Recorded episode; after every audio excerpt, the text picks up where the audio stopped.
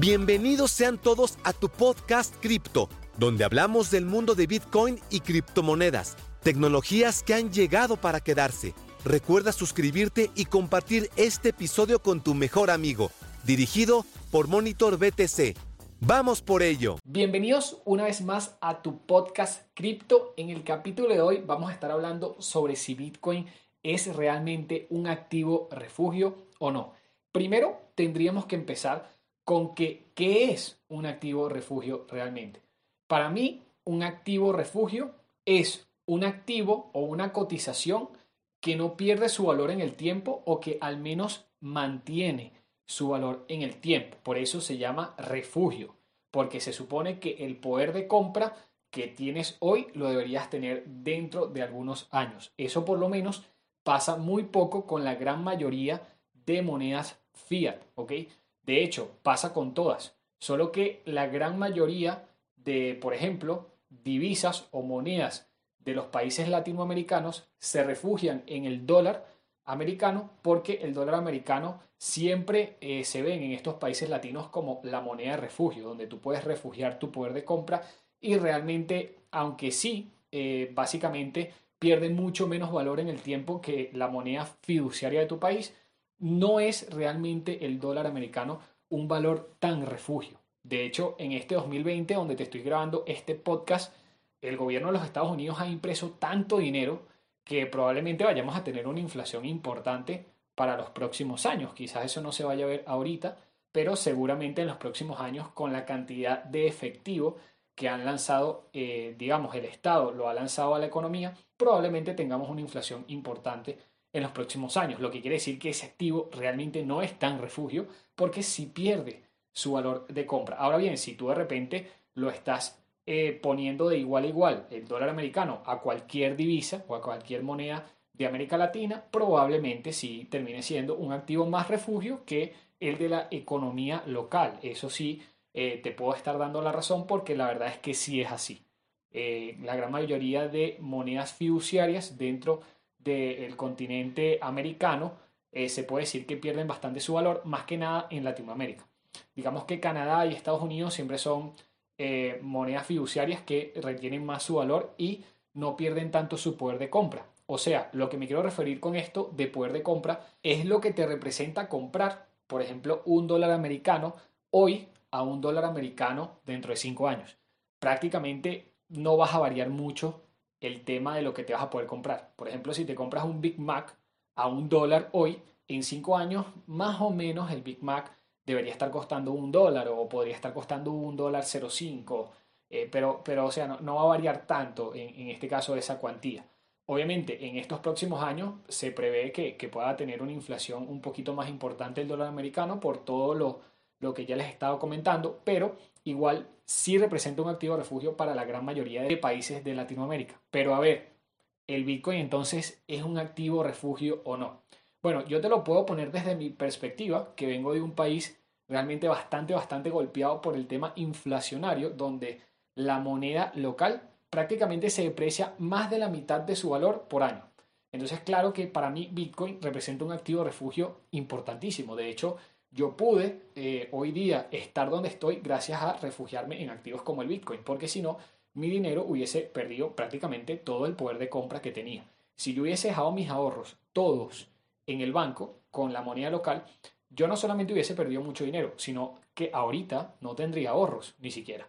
Entonces, claro que te puedo decir que el Bitcoin para mí ha representado un activo refugio importantísimo. Ahora bien, también como el Bitcoin es una criptomoneda y esa criptomoneda es sumamente volátil, por lo menos ahora mismo cuando yo te estoy haciendo este podcast en el 2020, es probable que para algunas personas no haya representado un activo refugio. ¿Por qué? Porque muchas personas compraron Bitcoin en los picos de precio eh, en su valor a dólar americano, donde de repente llegaron a comprar Bitcoin a unos 20 mil dólares o de repente a unos 17 mil dólares.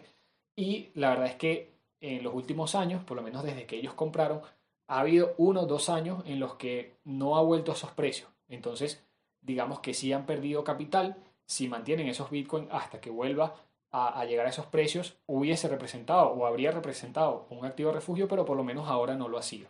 Por lo menos si ellos eh, pensaban comprar ese activo para mantener su poder de compra dentro de dos años, quizás no lo han logrado, ¿ok?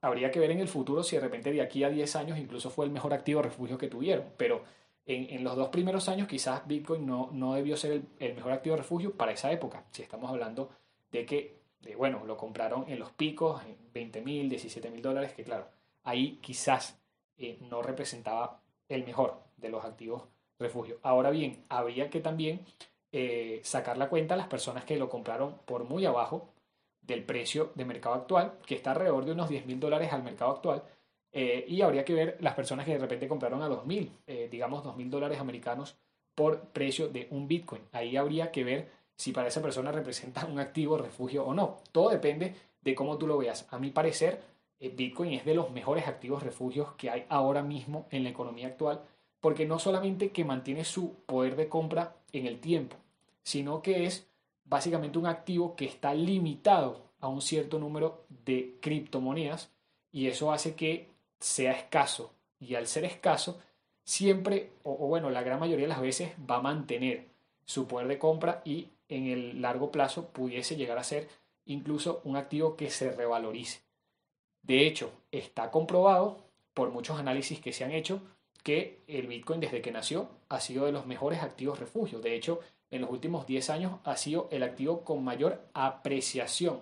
O sea, que desde que lo compraste ha incrementado su valor, o sea, ha incrementado su poder de compra. Entonces, termina representando hasta algo mejor que un activo refugio, porque un activo refugio hoy día eh, es el oro, por ponerte un ejemplo, que eh, básicamente si tú te refugias en él, prácticamente no pierdes poder de compra de año a año, porque el oro mantiene relativamente siempre su precio eh, y eso hace que, claro, estés de alguna u otra forma eh, asegurando de que el dinero que tú estás ahorrando hoy, en un futuro, va a tener el mismo valor, o por lo menos va a tener un valor un poquitico por encima, para que obviamente no pierdas con respecto a la inflación, que no solamente hay en tu país, sino que hay en prácticamente todas las divisas del mundo. Entonces, eso hace que al tener el oro como activo refugio, no pierdas tu poder de compra. Ahora bien, con Bitcoin, ¿representa lo mismo? Bueno, mira, a mi parecer sí. A mi parecer, como te dije, la apreciación que ha tenido Bitcoin en los últimos tiempos, aunque ha tenido sus altos y bajos, si tú has comprado escalonadamente este activo, ahora mismo puedes decir que ha representado uno de los mejores activos refugio, porque has comprado a niveles de precio muy por encima, muy por debajo, muy por encima, muy por debajo, pero el precio que está hoy seguramente para ti ha representado una buena compra, un buen activo a comprar porque ha mantenido básicamente el mismo valor o incluso se ha incrementado al valor que tú lo compraste en el tiempo. Eso lo que quiere decir es que tú puedes asegurar que si tú le pusiste una cantidad, por ejemplo, en dólares americanos, de 100 dólares hace tres años, hoy día deberías tener en Bitcoin más o menos el equivalente a 100 dólares o por encima. Si eso pasó, básicamente terminó siendo un tremendo activo refugio. O sea que con esos 100 dólares que tú tenías básicamente eh, hace tres años y con esos 100 dólares que tienes ahora o más, puedas básicamente comprarte lo mismo, eso para mí termina siendo un tremendo activo refugio. Aunque aquí te lo estoy básicamente mostrando en un plano muy corto placista, porque la verdad es que un activo refugio lo tienes que ver más a tiempo, más a 5 años, a 10 años, a 20 años, para realmente ver eh, qué calidad de activo refugio termina representando. Te puedo comentar que Bitcoin para mí ha representado mucho más que un activo refugio, porque al pasar del tiempo yo he conseguido incluso tener muchísimo más poder de compra, no solamente un ahorro, no solamente un ahorro, sino que he tenido muchísimo más poder de compra que lo que yo he llegado a tener en el pasado. Por ponerte un ejemplo sencillo, yo he logrado eh, comprar 100 dólares en Bitcoin según mi moneda local. Para ponerte un ejemplo, pero ya al pasar del tiempo, eh, a través de los años, ya he logrado tener más o menos en, esa misma cuantía en, en, una wallet de Bitcoin alrededor de ahorita aproximadamente unos 400, 500 dólares. Lo que quiere decir que más bien mi ahorro prácticamente me ha dado intereses, si lo quieres ver así. Y claro, el poder de compra en tan poco tiempo no ha variado mucho. Lo que yo me compraba con 100 dólares eh, quizás hace 3 años, hace 4 años, eh, prácticamente me termino comprando casi lo mismo con esos mismos 100 dólares al día de hoy. Si me entiendes? Entonces, si yo eh, básicamente dentro de ese activo logré hacer de eso no solamente un activo refugio, sino una inversión donde incluso llego a tener hasta más capital, Yo básicamente por ese ahorro que hice dentro de ese activo, logré multiplicar mi capital, logré tener mucho más dinero de lo que yo tenía y creo y espero que eso siga siendo así, que la curva se vaya viendo cada vez en tendencia alcista y que eso pueda llegar a tener precios muchísimo más altos en el tiempo y que ese ahorro que se hizo en un determinado momento donde el poder de compra equivalían a unos 100 dólares pueda ser dentro de unos 10, 20 años, eh, quizás 20 veces más el poder de compra que yo hubiese tenido hace 10, 20 años. No sé si me hago entender, pero creo, y con palabras ya para concluir este podcast, creo que no solamente Bitcoin representa activo refugio, eh, algo que pueda guardar tu capital en el tiempo y tu poder de compra, sino que para mí ahora mismo representa un activo que de inversión termina dando unos excelentes retornos, por lo que te comenté anteriormente, que incluso si tú vas a análisis de los últimos 10 años, ha sido de los activos que más se han comportado mejor. Incluso eh, ni siquiera las bolsas, ni siquiera acciones de compañías se han comportado en los últimos 10 años tan increíble como se ha comportado el BTC.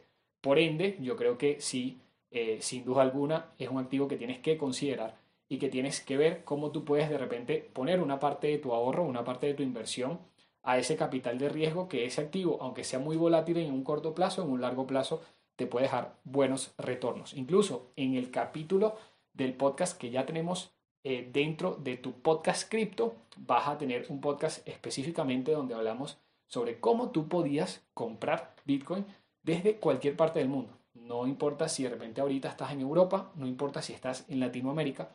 Es bastante sencillo en ese podcast cómo planteamos esa idea de comprar Bitcoin e incluso para que tengas una idea dentro del canal de YouTube Monitor BTC hay videos explicativos paso a paso para que veas cómo es que tú puedes comprar ese activo, paso a paso.